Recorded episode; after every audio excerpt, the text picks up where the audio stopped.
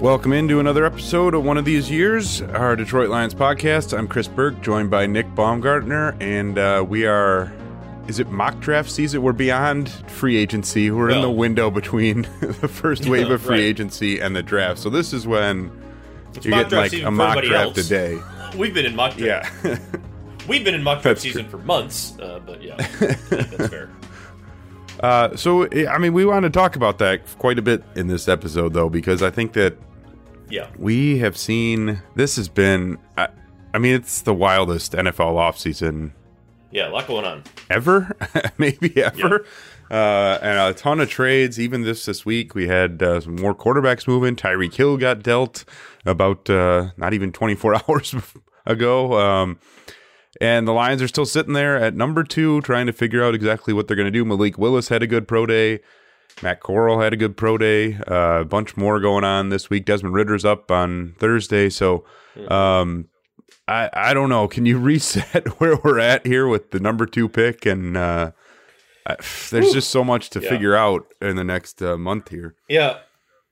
Well, yeah, I mean it's you know, and I think that at this point, you know, and I did um a mock for us this week, the full 32, because I think Dane is overwhelmed with the beast here right now. He's getting in the closing stretches of that.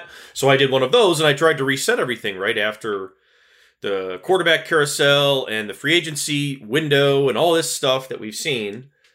And, you know, a couple things become clear in that you know, more and more teams are are starting to see what you know, Chris, what you and I saw in the rain in Mobile with Willis.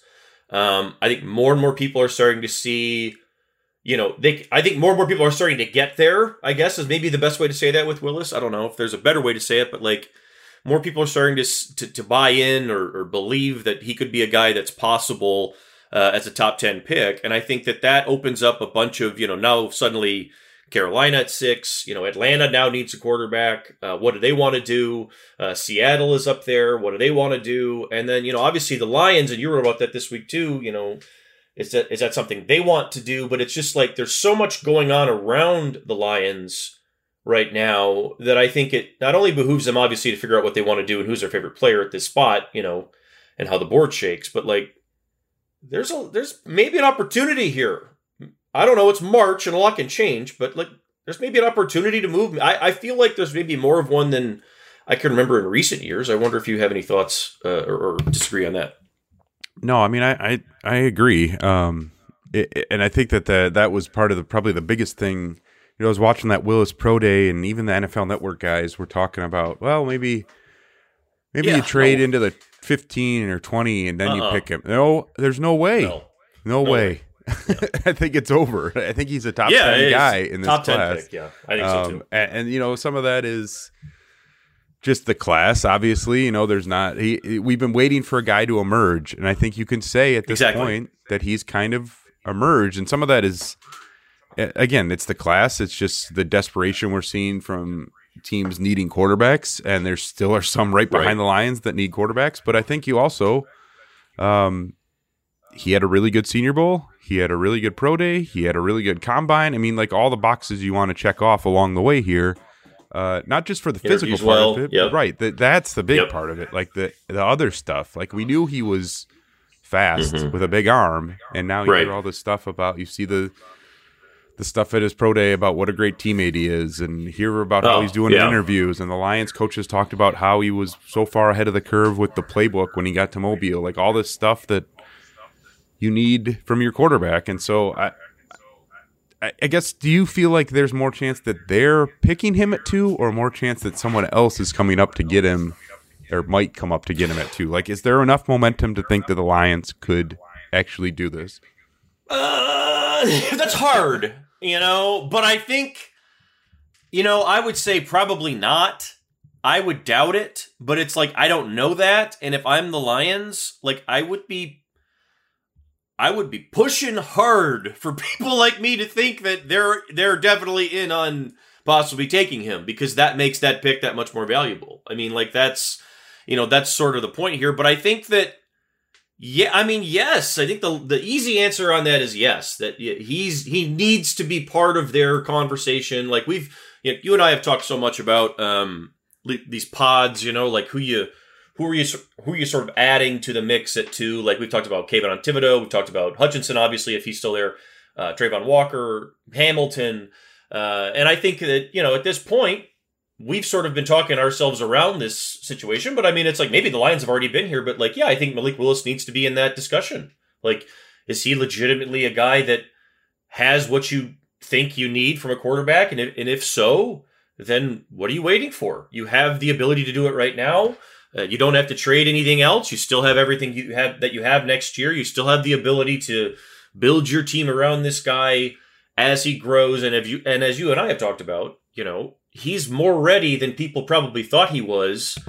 I would say a year ago at this time for sure, and probably more ready than people thought he was maybe six months ago. Because I just think the more you watch him, the more you see him, and you mentioned it about the pro day. Like one of the things that I, you know, didn't chuckle about, but I was like the thing that stood out to me the most about his pro day He's out there. He's throwing the ball. One of the kids d- drops a beautiful yep. pass over the middle, and the the camera shows to Willis, who's immediately telling the kid like, "Shake it off, shake it off. Don't worry about it. Don't you know?" Only focused on the kid who I don't even know the kid's name. Drops the pass. Like that's him. He's a pretty cool kid that everybody wants to be around. So if if it's what you want, go get it. And I think that he has to be in consideration for them at two. Yes, whether or not they do it, you know, is another conversation. But all things considered, I don't know why he wouldn't be.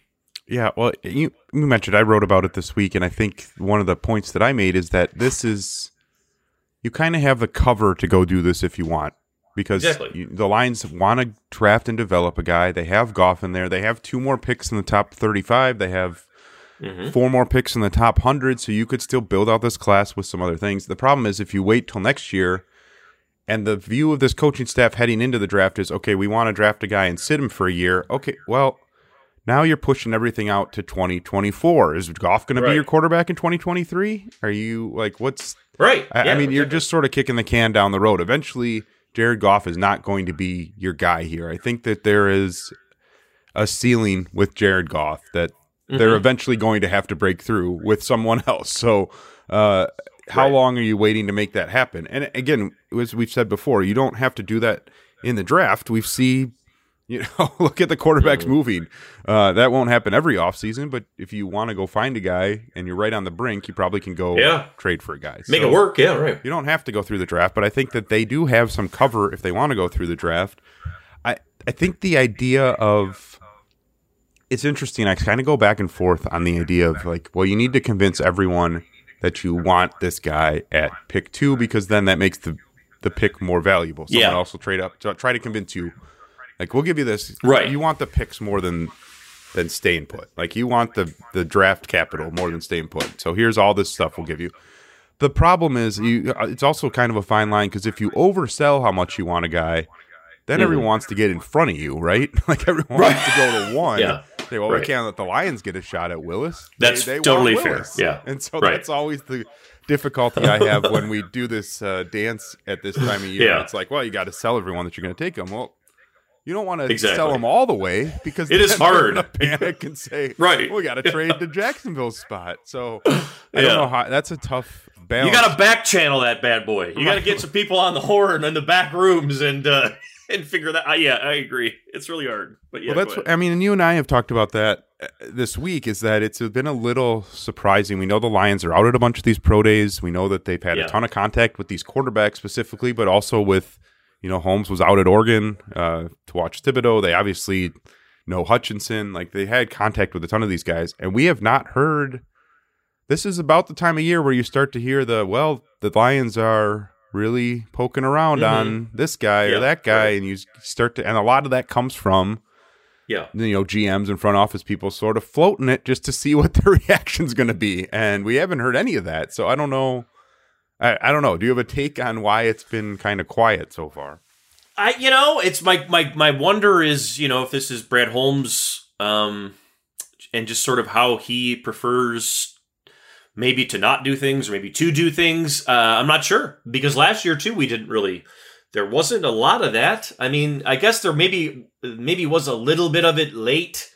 Um, yeah, but there the wasn't chase, a ton Ja'Marr of chase stuff. Yeah, yeah, there wasn't a there wasn't a ton of mystery there, um, and there wasn't a ton of what are they going to do, what are they not going to do, or you know they like this or they don't like that or whatever. But again, then again, you thought about well, they were picking a little later. It wasn't like they had a lot to move around with anyway. But you know, but with this one, I have wondered. Yeah, I mean, it is still we're still in March here, so there's still time, obviously, for some of that stuff to perkle uh, up. But like, yeah, I mean, I wonder if you know Holmes and Campbell, um, their whole thing is built on sort of like we're gonna say, you know, we're gonna do what we say, say what we do, and all that. And I don't want to say anything or commit to anything that I don't want to. And I, I, you know, that's why I say the back channel. We joke about these things that like that's where those leaks and all that stuff kind of comes out. But with the Lions, I think, you know, yeah, I, I do wonder if it's still maybe Holmes sort of feeling his way around about, like you said, you know, you don't want to overplay your hand. You don't want to, you know, we can both remember watching Bob Quinn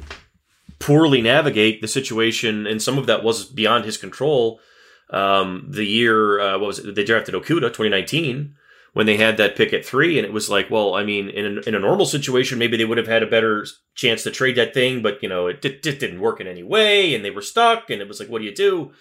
You don't want to be stuck, but at the same time, like there isn't a situation where the Lions are going to be stuck here. They're they're going to get a good football player no matter what. So for me, it's more about, you know, Willis should be on their board in serious consideration one way or the other.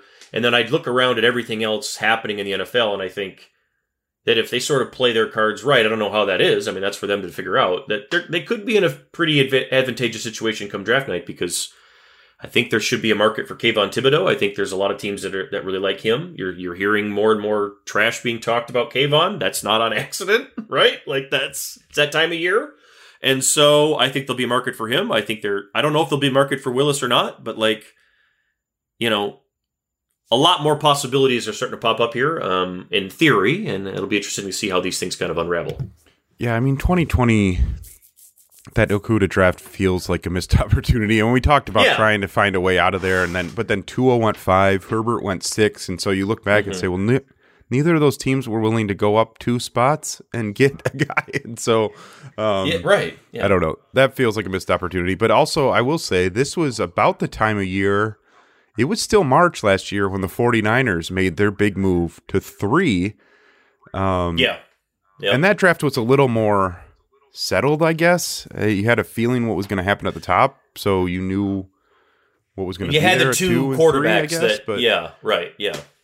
Uh, but I don't think it's out of the realm of possibilities that something happens in the near future here. So I, I, I don't. I mean, do you think that they're in a spot where they're still better off trading, depending on what? I mean, obviously depending on what the package is, but like if they can get an extra pick and slide back, yeah, four spots or five spots or whatever. Like, do you think that that's still the best possibility here, or are there two guys that you say, all right, this is these two are way above the rest of this class? They should just take whoever Hutchinson well, or yeah. I mean, that that's guy. a good question. I mean, probably the answer is probably the trade um, in this draft is probably the is probably the most advan- like you know it would obviously would depend on the deal and everything else, but as long as it's advantageous for for you, then I think in this draft Hutchinson would probably be the closest thing. Like if he's there, he would probably be the one just because of the fit. You know, not just not just because he's probably the most complete um, ready right now. Open the package. He's ready to go. Just you know, insert batteries type thing. You know, guy who's going to be able to walk out there day one and make an impact that you will feel, that everyone in the building will feel and see, and it won't be he sucks or whatever. You know, this guy's a bum or no. Like you, you won't have to wait any of that. It'll be you know, and so he's probably the one. Like if Jacksonville doesn't take him, that you say to yourself, like all things considered, the, the that we know about him and what he can give us. Like we talked about back in like January, like he answers more questions than Thibodeaux, you know, regarding pass rush, run defense, and coverage. He's a more complete package. So he would be the one. If it's not him, Kayvon is probably there with Walker in terms of like the ones that you're gonna have to make a decision for. For me, I think there's a lot more people on the Kayvon side that would say just take Kayvon, and I think there's a lot more people that would say they would have a harder time trading off of him because he is a special, an elite pass rusher. I still have questions about other areas of his game. I don't care about the off the field stuff as much as some of these people do, but there are other areas, you know, run defense specifically. But whatever. If you like him, I get that. After that, though, you know, that's what I would ask you the same question. Like after that, I, yeah, I feel like the trade, you could just get more. You have an opportunity to get more, and they're still in that situation where that feels like it's a win, and it's hard to ignore. I, I mean, I think if Hutchinson goes one, trade is probably your best option, unless Yeah. unless you want Willis, I guess. But like, I just don't, I don't see a lot of separation between even even really Walker and Thibodeaux and like Jermaine Johnson and some of these guys you might be able to get yeah, later in round exactly. one. Like, I think that they're the best. I think Walker and Thibodeaux are the the you know two, three in whatever order you want to put them as those edge guys. But yep. I don't think there's a huge, huge like Jermaine Johnson to me is a top ten pick in this class. I, I think. agree. If- and I so agree. I don't think you're losing a whole lot there. Like Hamilton, um, maybe make the case that he's the first or second prospect in this class, but I Yep.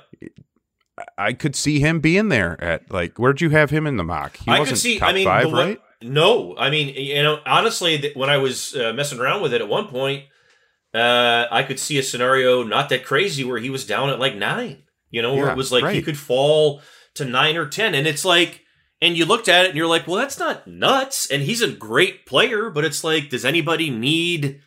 Do you, do, you know? Do you need? It's like Kyle Pitts. It's the same kind of thing with Kyle Pitts last year, where it was like he's an awesome talent, but like he's a safety. He's still, you know, so yeah. Point being Right. is some of these guys could slip. Yeah, So I, I mean, I think I would look to trade out. I don't know. I mean. Mm-hmm. I just eh, it, sort of circles back to the difficulty with the conversation on these quarterbacks, though, too, because I think uh, the the way this draft class sets up, the Lions are sort of in this this no man's land where either you're going to have to really, really take a risk here at two and get. I'm assuming it would be Mhm. Willis at this point, but maybe they love Pickett or Ridder or whoever. But you, you'd really have to take a risk there because I just don't. Maybe you fall into a guy at 32 or into the 20s where you can trade up, but that's a really tough game to sort of play with quarterback. Or say, well, I'll just wait and see what's there. Like that's right. Yeah, that's yeah. how you get in trouble. That's how you end up with Jordan Love at 26, and then you don't know what to do. And uh, you know, obviously, that's a different situation than what the Lions are in. But like, right. that's- Yeah, like if you let other teams sort of dictate what quarterbacks you have a shot at, it makes it harder to to find your future guy. Sometimes it Mm-hmm. works out. Sometimes you get Lamar Jackson at 32, and great. But, yeah. uh, it doesn't always happen like that. Sometimes you get Paxton Lynch at 26, and then you're screwed for the next. The Broncos are still looking for a quarterback. Um, that you know until this year, Right. So, Until this um, year. But I think you said it earlier. The carousel and the way that this thing is moving now, maybe does it make you not that's what I wanted to ask you. Does it make you less terrified of taking a guy up there and then like, okay, we get a couple years down the road and he sucks and we gotta move off of him. Oh God, what do we do? Okay, well that's a crisis, but it seems like it's one that's sort of being solved by by some of these teams. Like, I mean, I don't know. That's my question to you here is like, are are you as are you less panicked about like, oh God, if we take this guy in the top ten and he sucks, what are we gonna do? Are we ruined? Like, because that's that used to be the thought. I'm not so sure that's the thought these days. I mean, what's what's your sort of read on on that whole thing? Uh, I mean, I still think you could ruin yourself by taking yeah, the wrong quarterback in the top Fair. five, and I think that that's especially as you look It's ahead to ne- definitely bad. Yeah, right. You look to next year, and that class looks like it's going to be better. It looks like there's going to be more yeah. sure things toward the top, but I, I don't know. I mean, I don't. It's it's tough to sort of figure out where Willis slots in in this class, frankly. And I think some teams are going to have him as a top ten prospect. I think some teams are going to put him as like a third round grade on him because they just don't see it. So yes. yes. Yes. is that worth worth it at two? I mean, like I said, I do think you have some cover here because I think you could take hypothetically, you could take Willis at two, come back and get some combination of edge, safety, receiver at 32, 34, 66 and walk out of there with three starters. Uh, and still feel pretty good about what you did on the first two days of this draft.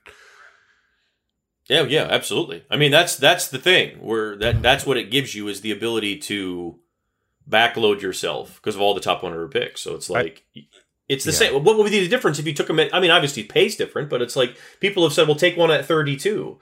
And I'm like, okay, well, why don't you take one at two then? Like, because it's the same, right? And so, like, that's I think the point you said maybe several months ago, and it's yeah, I mean, that's the same thing we're kind of talking about right now. Yeah, exactly. I will say, like, I guess at 32, there's more of a possibility that you have a quarterback on top of your board, if that makes sense. Like Mhm. Willis, you Mhm. might have to talk yourself into saying he's the second best player Well, in yeah, this right, class. yeah, I don't know that you can do that, even in a class that's so unsettled as this. But at 32, you could get there and have a point where you're like, oh, well, all right, Desmond Ridder is our 20th ranked prospect. He's still here at 32. Let's just, let's go best Let's go. player available. And he happens to be a quarterback. Like, I think that could happen.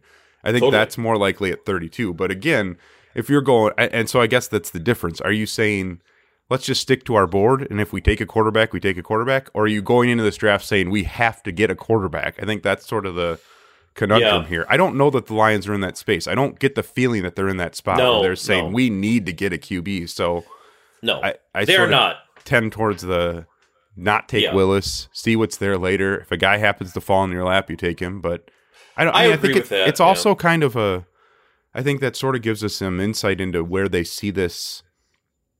This whole project, frankly, like, are they, like, what are how they come out of this draft? I think will give us some insight into where where they see themselves being at. Like, do they think that they're on the verge of really turning a corner? Are they going to load up for need right away? Like we need a starting safety and we need a starting linebacker and we need like that's what we're taking. Or are they going to just go sort of down their list and and they take a Willis or they take a uh, Ojabo who's not going to play this year, Right. Yeah. right? Right. right. Like yeah. do you take some guys that you're looking two years down the road on, or are you taking guys that are plug and play? I think we'll get some idea, sort of how they feel the progress is is going on this whole thing.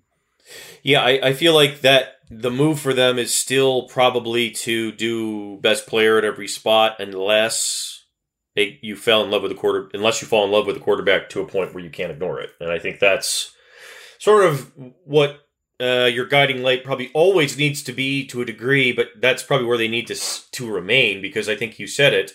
Uh, Ridder is a great example and maybe the best example of this class. And like Dane, I think, gave uh, the Lions Ridder in his last mock draft uh, right after the combine at 32. And, you know, when you look at the board, it was like, okay, like if Atlanta doesn't take a quarterback and Kenny Pickett slides, we know that New Orleans and Pittsburgh still, you know, are in the market for one. Um, so maybe Ridder doesn't make it through there, but maybe he does. And maybe you don't have to do anything. And you can still get him at 34 or whatever in the second round, at the top of the second round. I mean, yes, that is absolutely still a possibility. And I could definitely see that happening this year. The Lions taking a guy in that range, if he's best player available on their board, you sit him behind Goff, and he's your future guy. And if he's not, whatever. But like that's your sort of plan as you go forward, right? Like, and I could certainly see that being in the cards, and I wouldn't hate that at all if that fell to them because it's very possible. I'm not ruling it out, and I don't think you would disagree. Kenny Pickett could be sitting there at 32. He could Yeah. be sitting there in the second round. I Right. I don't know that he's not. So, you know, and we don't know where Willis is going. He's certainly going to be a first round pick. I think he's a top 10 pick. I don't think he's going to make it past Atlanta certainly. Um, I don't know if he makes it past Seattle or whatever, but yeah, but like beyond that, still very difficult to see where these guys fall. Yeah. Yeah, and uh, you know, you mentioned you did your mock. I did one with the other beat writers, which Right. hasn't published yet, and that's the situation that played out. Like some of these other Right. teams, there was a run Didn't early on Kenny. edge guys. Willis went early, but then there wasn't, and there were a bunch of wide receivers went, a bunch of offensive tackles went, and then I was sitting at 32, and Pickett, Ridder, Yeah. every quarterback other than Willis was still there, uh, and I didn't take any of them, but because of some of the other talent that was available, and I went defense, but. I thought long and hard, and that was sort of the situation I was just laying out. Like, if you're there at 32 and you know you're picking again at 34, Right. and you want that fifth year option, and Ridder or Pickett or someone's there that you really think pretty highly of, Do it. that, Yeah. I mean, right. Like, go take a That's where you have a little wiggle room now, I think, right? I Well, think the like pressure's off there, right? To some yeah, extent. I exactly. I think that when we're talking about like when we talked about this back in January of 2021 in terms of like every decision they make has to be like measured to the fucking like centimeter, right? Because like if anything is off at all, you got to start over. Like that was sort of how they were when they started everything at, at the beginning. I think now, of course, you're saying, you know, it's a later pick than number two, so obviously the pressure's off, but I think you're also like you've got more capital to work with now. Your cap is in better spot. You found some pieces that you like in other spots. Like, okay, like you can roll the dice a bit more here. You know, you can't like go all in and just gamble with your eyes closed.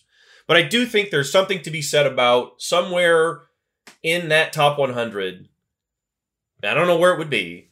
They maybe can feel better about taking a chance on a guy, right? I think that I, I, think that's where I'm going. I don't know if you would agree, but like I think they're at the spot in the rebuild now where they've really done a good job, I think, of staying logical and staying very careful and conservative and you know, really with everything. And so if they want to get a little ahead of themselves or whatever you want to call that with a guy that they really, really like somewhere in there, then I would say go for it. I thought some of this ties back too to just Goff in general and like what the organization sure. thinks of him and how we see him. I mean, he's still under contract for th- two, three more seasons. Three so more through years, 2024. Yeah. You can get out after 2022 if you want, but I think we still have some doubt that they want to get out. like, I still think that yeah, they not like sure. Goff. Yeah, um, I don't think they um, know yet. No, I don't think they've made a decision. Certainly not. No. So what do you think that does to the like? Because that's the other reason. Like Willis makes sense because I think he's a draft and develop guy. He's a sit. Let's maybe give him some packages. Let's get him some snaps here and there. But he's gonna we'll target a year down the road. Ridder or Pickett probably could start for you next year if you needed them to. Does that yeah, change the conversation for you? Well, no, because I think for me, you know, Willis, like I said, you know, Willis was someone who I looked at maybe in, like, let's say last fall and thought, he's not going to be ready his rookie year. He might be ready his second year, but I'm not sure. By his third year, he should be fine, right? By the, you know, I watched more of him. You watch his season. By the end of the season, and by the time we finished up watching him at the Senior Bowl, my thought was he's probably not going to be ready day one of his rookie year. He will absolutely be ready day one of his second year. He'll be ready to go. Like I will have, I don't have doubts on that. Um, I'm ready to buy that. That's you know a possibility. I, I, I suppose with him. So I don't think it changes a ton there because I think both guys, either guy or whatever, in any situation like you're saying, if it's Ridder or Pickett, um, you still see what you got with Goff. Eh, you know, he's your guy this year. You tell him maybe next year he's still your guy, and then you let the rookie fight from behind. And the minute it looks like he's not, you know, you let competition sort it out. I think that that would be what you do. And I think you could do that with any of those guys this year in the draft. And I also think you could take a guy next year, and to your point, because you still have Goff under contract for whatever it is, three more years, I guess, you, you could still, in theory, do that. I mean, you could still use Goff as a bridge to whatever the next guy is this year or next year with any of the guys we're talking about, I think, in this class or the top of next class. So there are still options. They don't have to do anything here uh, with quarterback. I think that still holds um, after all the shuffling and everything else. But, you know, I think Willis is certainly one that you have to take a deep look at. I think a lot of teams have to take a deep look at him because you really don't want to pass on a guy like that if you're not, you know what I mean? Like if it's like, I don't know, I think he's going to be really good. Well, take him, right? Like I think, right, right. You know, like so that's kind of the thing with him. Yeah, I, I, and I keep going back and forth. I they will also mention it feels like they went out of their way to try to get Goff back to a good headspace last year, and so yeah, they do still well, have confidence they, in yeah, him, right? Yeah, like you don't. I don't know like you can't avoid drafting a quarterback because you're worried that Goff's going to have like an anxiety attack. But no, no, no. But I do think no. that there is something to trying to keep him comfortable if they think he can still be a pretty good quarterback in this. Right. Thing. So. I, well, I, I think that that's an interesting either. conversation because I think that there's differences of what we're talking about here. Because last year, I think, w- would we agree that the task was as much about getting Goff's confidence back into himself just as a football player because Sean McVay had right. like taken it away. He would just basically right. destroyed right. it. I mean, you know, I'm not saying it was personal or vindictive, mm, but the mm, Rams well. crushed him. I mean, they just they crushed him, right? By giving up on a former number 1 overall pick and basically literally giving up on him for someone older. right? It's just that's crushing, I'm sure, to a guy's psyche. I would say that that was maybe as much about anything else in the Lions saying we need you to be usable for like a couple years here. We can't completely lose you, uh, you know, in all things considered. Now, I think you can tell him that you've got him back to feeling like himself again. Like, hey, Jared, we liked where you were at. You're our guy. Go out there and sling it. But this is still the NFL. Like we've gotten you back to feeling confident again, but you still got to compete.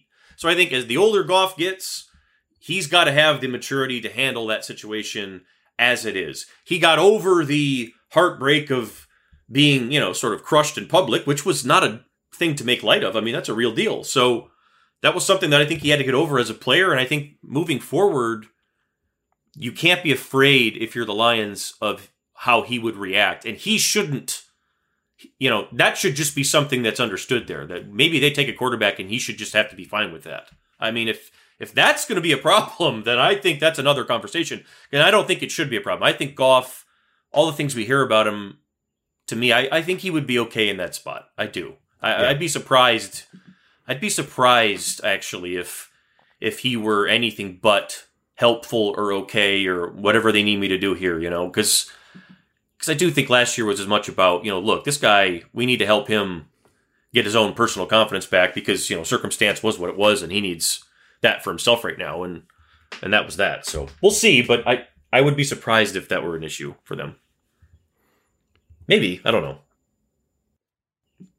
I said you didn't have Hamilton in the top five. You had him at number five in your mock. So I just want to go back to the mock, because you, oh, you had Hutchinson yeah. go one, and then you had the Lions take mm-hmm. Walker, uh, and then Ekwonu three to the Texans, Neal four to the Jets. So a little offensive lineman run, and then Hamilton five, um, and Willis six. So uh, if you're as you were looking at that, uh, and he had Atlanta take a quarterback too, where where do you think is a logical spot if the Lions do want to trade down? Do you think it's like, is Carolina the team that feels the most desperate to you? Is Atlanta? Like, Atlanta just signed uh, Mariota right after they got rid of yeah. Uh, Ryan. Atlanta just signed Mariota, and Carolina. New Orleans just signed Jameis. Carolina's tried to get in on every quarterback who's been traded for the past twelve months yeah. and hasn't been able to. Yeah, um, twelve years. Yeah, yeah. you know, New Orleans is down there at uh, eighteen, right. needs a quarterback. Pittsburgh really likes Malik Willis. They're down at twenty. They need something for the future. So, uh, what's your yes. best guess for the so, team that would be most desperate? I guess the Falcons, I think, probably being the most desperate. You know, we'll see about Seattle. I think that was the one too that, um, you know, you don't know. I mean, it, they are obviously in a post Russell Wilson world, and I, you know, it's been a minute since they've been in this situation as a franchise, so it's hard, I think, to maybe totally guess on what they want to do. I know they just had Kaepernick, I think, work out right the other day, so I don't know what all is happening there with them or what their plans are. But like those are the teams that you look at and say need quarterbacks. For the Lions going down outside the top ten, that feels like it would be maybe not so great. But there does seem to be, you know, maybe an avenue. And you know, I guess you never know. I don't know. Would you entertain falling out of going down to twenty? I guess it would have to be a haul. It would have to be a lot. But you know, what would it take? I guess on that end. T.J. Watt. Um, yeah, I mean, it would have to be a lot. It'd have right? to be a lot. Yeah. and so, how much do you love him if you're Pittsburgh, right? That's kind of what you're. So you have, yeah, teams that are so right. I mean, to go to twenty, I think you're talking about twenty plus next year's first plus like a two somewhere. Like it'd have to be a significant deal. That's what I mm-hmm. what did I can't even what the 49ers get last year in that trade or what they give up? It was oh, 12 I think it was three first rounders and a third or something like that, right? To go to three. Like that, so yeah. Uh, yeah. I think that's probably what you're talking about. Like, it be two or three thir- firsts and huge haul, a yeah. sweetener, and like you'd uh, so, and probably a player. Yeah, right, right. So Pittsburgh would have to sell out New Orleans too at 18. I think it'd be similar. So to me, it feels like there's a floor there, probably of like seven, maybe right in front of Atlanta, mm-hmm. uh, because then it's Atlanta and Seattle back to back. So I think that that's five, either five to get in front of Carolina or seven to get in front of Atlanta, Seattle, probably where teams would want to be. So yeah, and that feels fine. Like again, like in this draft class, if you go to five and get an extra, even get pick like if you get five and thirty six for two, I think you'd feel yeah. okay. Yes. Oh yeah, I mean yeah, absolutely. I mean, I would feel fine anywhere in the top ten. I think in this draft. I think to to to that degree, I think because that's probably the question, right? Um, you know, I think you're going to be able to get a guy somewhere in the top 10 that would help the Lions right away.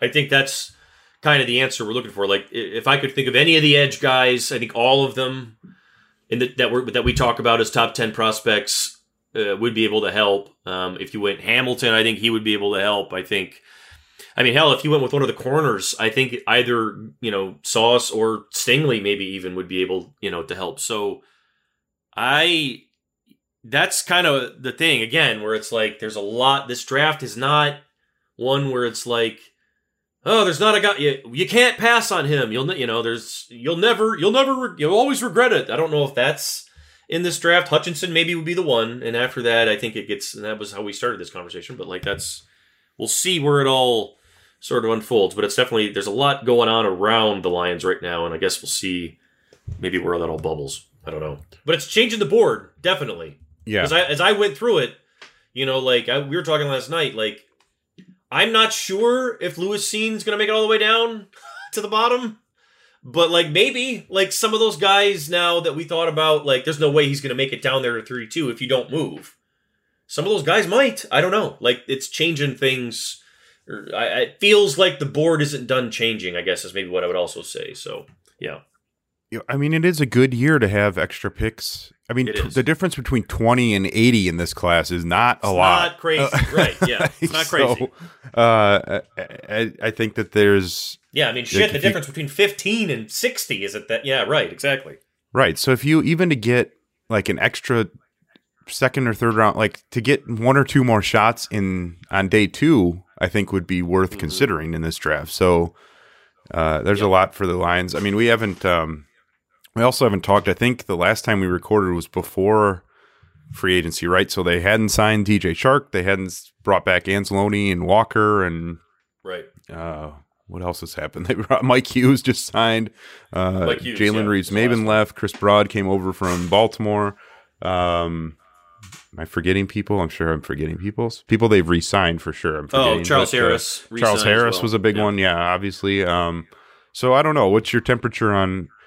I, I wrote, you know, last week, sort of just trying to calm people down because I feel like there was panic over like re-signing. Oh every, yeah, Kalif right, Raymond yeah. came back, you know, like just re-signing one, everyone.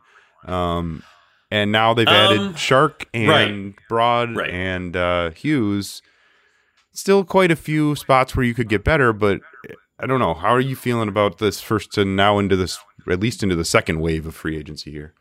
No problems, really. I, I think that you know, we'll see if if Hughes is their answer to what we kind of talked about is, um, you know, the next step there being you got to sign a defensive back. You know, you got to sign, you know, another veteran presence of some sort um, that can go in there. Maybe there's another answer there on the way, another corner, or whatever else it would be. But you know, yeah, I mean, based on the contracts, I think we you know don't did not mind re-signing Tracy Walker at all. Did not re- uh, mind re-signing Harris at all uh, based on the deals that they were given. There weren't any commitments there that were insane. I didn't think.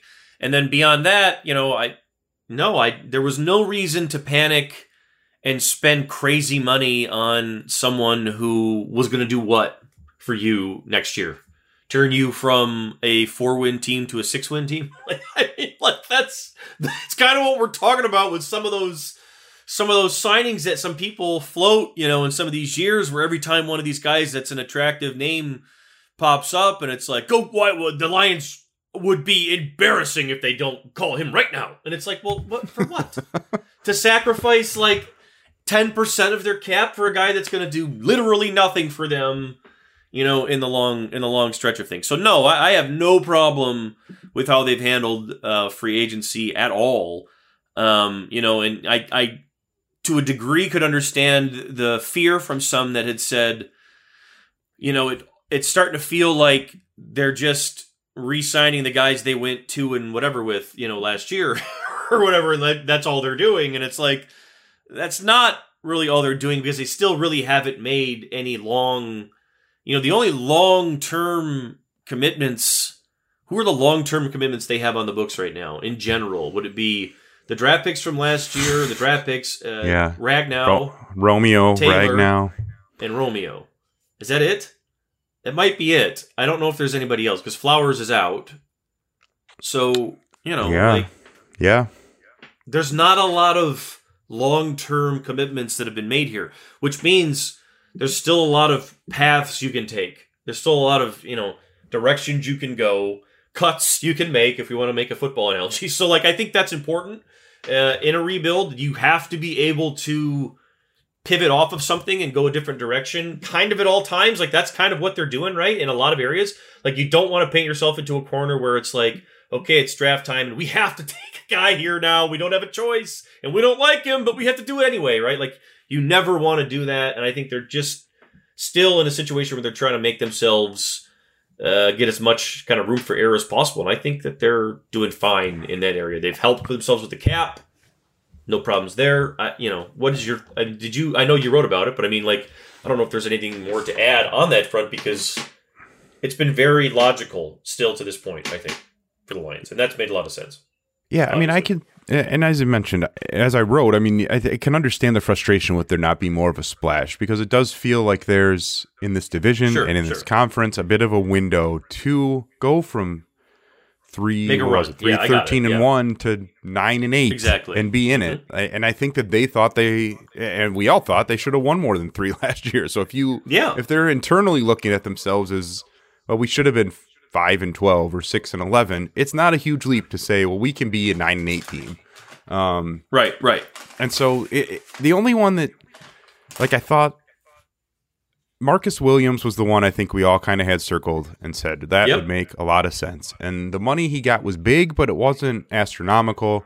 I think they could have made it work. Walker's cap hit for this year is like three and a half million or something. They because of how they structured that contract. So I think they could have made it work to have both mm-hmm. those guys. That was the one where it felt like maybe right. they missed out. And I don't know that they were in it right to the end, but that's the one where it felt like maybe they missed out. Everything else, like Chark, I think is a good signing. I think it was a little yeah.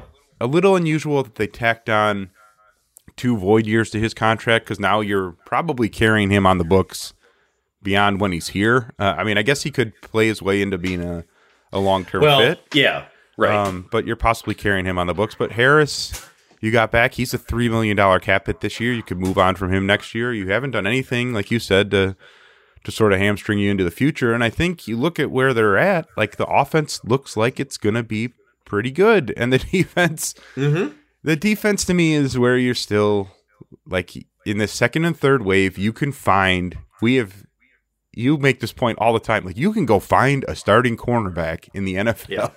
and they just Tomorrow. did the Mike Hughes yeah, contract. Right. Exactly. Like he's yeah. gonna he.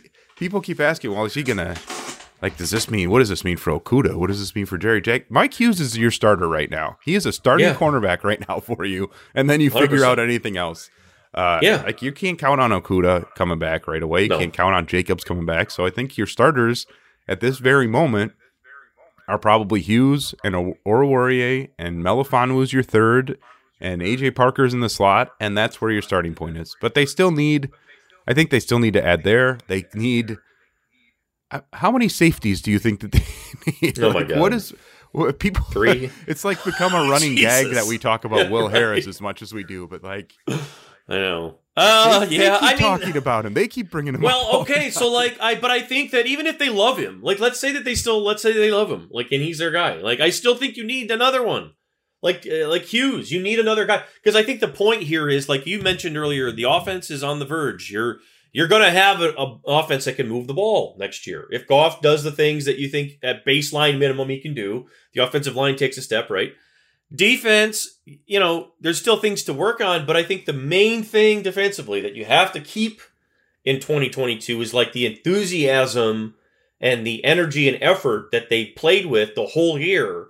That can't fade, right? Like, because last year it never faded even when they were sucking like even when they went through some stretches where it was like, holy shit, this is bad. They are real bad right now. But like they didn't quit. They never gave up, right? They just kept scrapping and fighting. And that's something that's like, you know, we can't sit here and say that that's just going to happen every year. Like some of that is unique to the time and situation and the mix that they had right then and there, right? That you can't recycle that every single year. You can say you want to, but I think to a degree you have to be able to bring some guys in like a Hughes, like, you know, and that's why I think it was important to bring back somebody like Anzalone. Like, you have to bring some veterans who understand the situation, who understand what's happening, who want to help push the younger players, uh, who aren't going to suffocate the younger players, but also think, you know, that they've still got enough to give an NFL team um, and be valued and be wanted and used. And I think that the Lions still have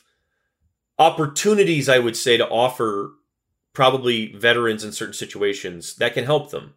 And that's what I would probably say. If you're not going to, you know, move off of Will Harris and, and go to a different, you know, starting safety next to Tracy Walker, then you at least probably got to do something with regard to let's get a safety net then. Bring somebody else in here that in case this thing gets off the rails and you get six games in and Walker's looking around like, what the hell are we doing? Why am I still standing next to this guy who can't figure out what's going on? Then you have an answer, right? Like those are the things you got to avoid now. Like, as I think that's the stuff that as you move forward into this rebuild, like the guys that you have on board, you have to keep helping them. And the minute you look like you're ignoring them and not helping them, you know, is when those cracks start to come up. And I think that's important for the front office to sort of remember as they go forward here. And also to the points that we made about, you know, sort of sticking to the plan, like Jalen Reeves Maybin was the one I thought. Yeah, like, a, of the guys who left, that was the one that thought they'd bring him back. Yeah, yeah. Uh, just the way that they talked about him, the way we knew Campbell thought about him. I think that was as much Reeves Maybin wanting to go somewhere where he was going to be assured a big role as anything else. money too. Um, and good money, and he got good money, and that and they brought in. It, this is, I think, it was a good move to go get Chris Board from. I might have called him Chris Broad yep. earlier, but Chris Board from uh, Baltimore because he's going to fill a lot of that same stuff. He's been a guy that, like, if you go back and look at how Baltimore's coaches have talked about him, it's how the Lions talked about Reeves Maybin, like, yeah, exactly. in July of last year. Like, we think there might be more in here than what he's mm-hmm. been able to show here. And they got him for, like, half the price of Reeves Maybin for this year, and he'll play that special. He's a really good special teams player.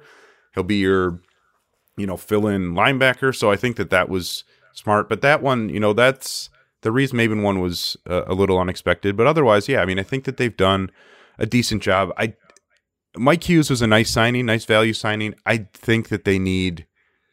I still think they need two safeties. I think they need one more corner. They need another linebacker. Uh, they need another pass rusher. Like you still got a pretty big list uh-huh. here, and that's why you look at the draft uh, and talk about it so much. But um, uh, but it can't still, all come from the draft. To your point, yeah, right.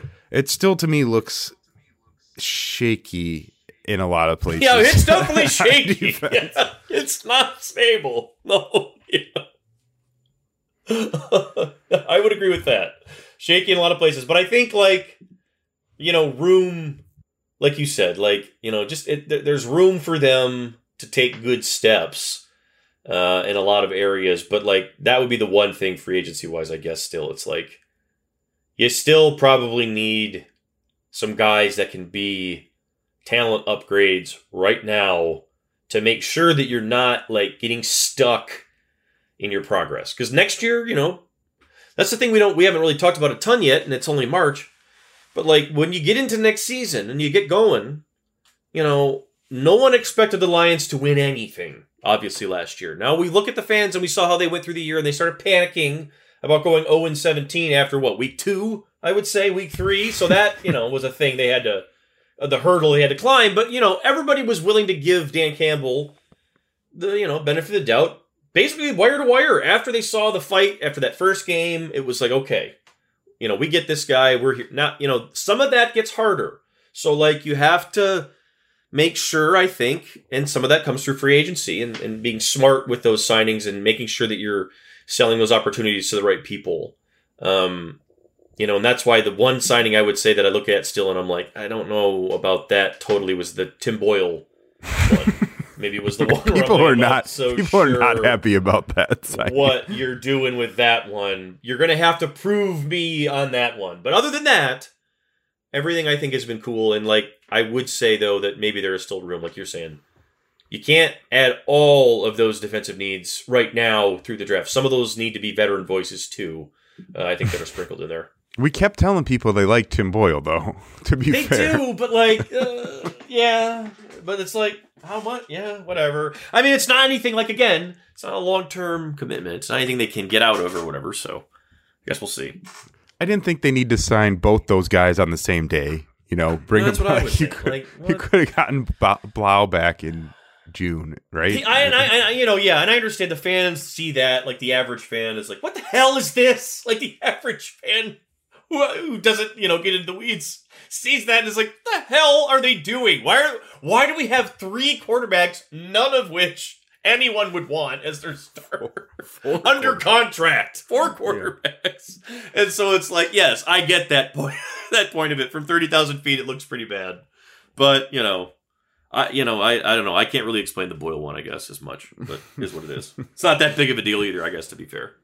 How how close to being done do you think Brad Holmes is with his spending here? Because I do think that the second and third wave is when he's going to jump in. They st- I, like whether it's Nick Williams coming back or someone similar to Nick Williams, probably defensive tackles on that list too, safety corner. Like how how many more signings are you expecting here? I would think that they they still probably get like you're saying, maybe like one or two one or two notable additions defensively would maybe be what I would I would kind of maybe look at. One or two, you know, another defensive back, maybe two defensive backs, maybe another defensive back and a defensive lineman. And then maybe you already brought back Anzalone and maybe you take care of a linebacker in the draft, right? Like maybe that's what and then you feel, you know, obviously the draft for other spots too, but maybe two sizable noted ones. Like when I say noted, I mean guys who could come in and, you know, reasonably maybe start a game and carry a load, like that kind of thing. So but I think you're right. I think that the next, and we'll see sort of what else happens elsewhere and who else comes available, I guess.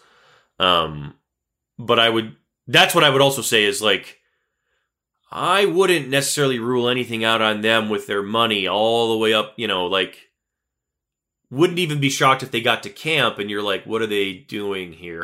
like, and then it's still like, right. and then they bring right. somebody yeah. in, maybe, and you know what I mean?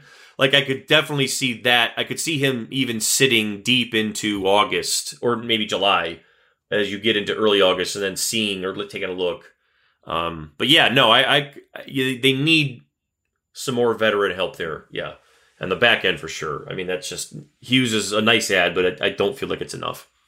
Yeah, I agree. I mean, I think everyone would would agree there. It's I, not enough. Yeah, and even knowing how good these coaches can be, like to try and piece it together uh, yeah, I I almost feel like two more defensive backs is like kind of you know what I mean? Like that that almost would be my if you're going to spend, but I don't know if that's what they'll do, but that's sort of almost my yeah. yeah, it's it's shaky for sure. Right. I mean, I I will continue for now to give Will Harris the benefit of the doubt because they like him so much. I they tweet, like him. Yep. I mean, I tweeted out the other day. I wa- went back and watched some of Juju Hughes, this guy they claimed from the Rams at the end of the mm-hmm. season.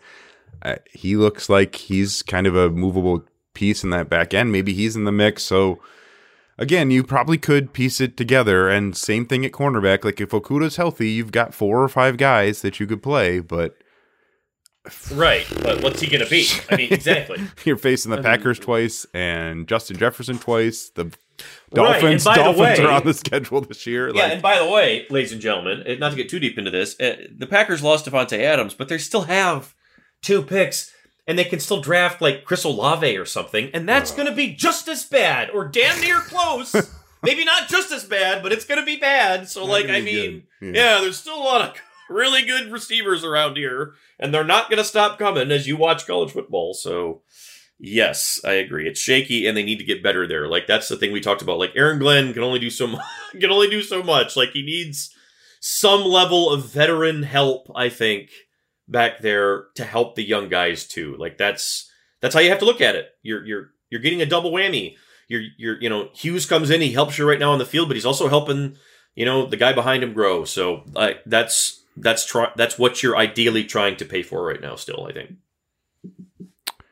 All right. Well, I am uh, headed to the league meetings, a little spring break trip to like a 48 hour spring break trip to Palm Beach at the ridiculous. I thought uh, that was in Phoenix. Okay, so you're not doing 48 hours to Phoenix. It bounces like back yourself? and forth. This year's back in uh, West at the the Breakers in West Okay. Palm Beach, which they throw. Uh, oh my god. the uh, the the like Monday night soiree they throw for everyone is back on, which is just like.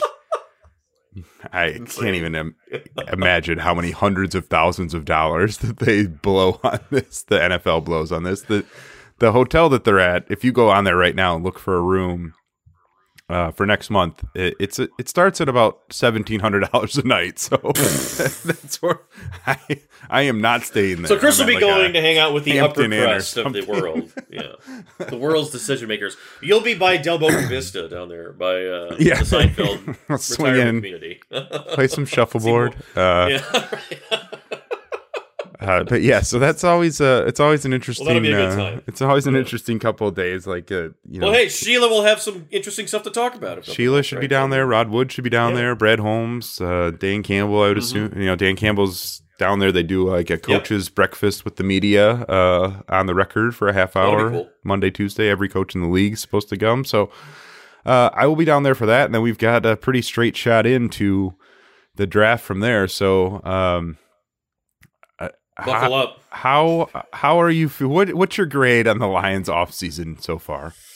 Yeah, I mean, like I would say a solid B, right? Like, I mean, I think you you made the point about you know missed opportunity, um, with Marcus. Like that's one, yeah, and I think that's fair. That would be fair to say. Like, if you were going to spend money, like that would be one. That was one with you know, there's a fit there, there's a familiarity there.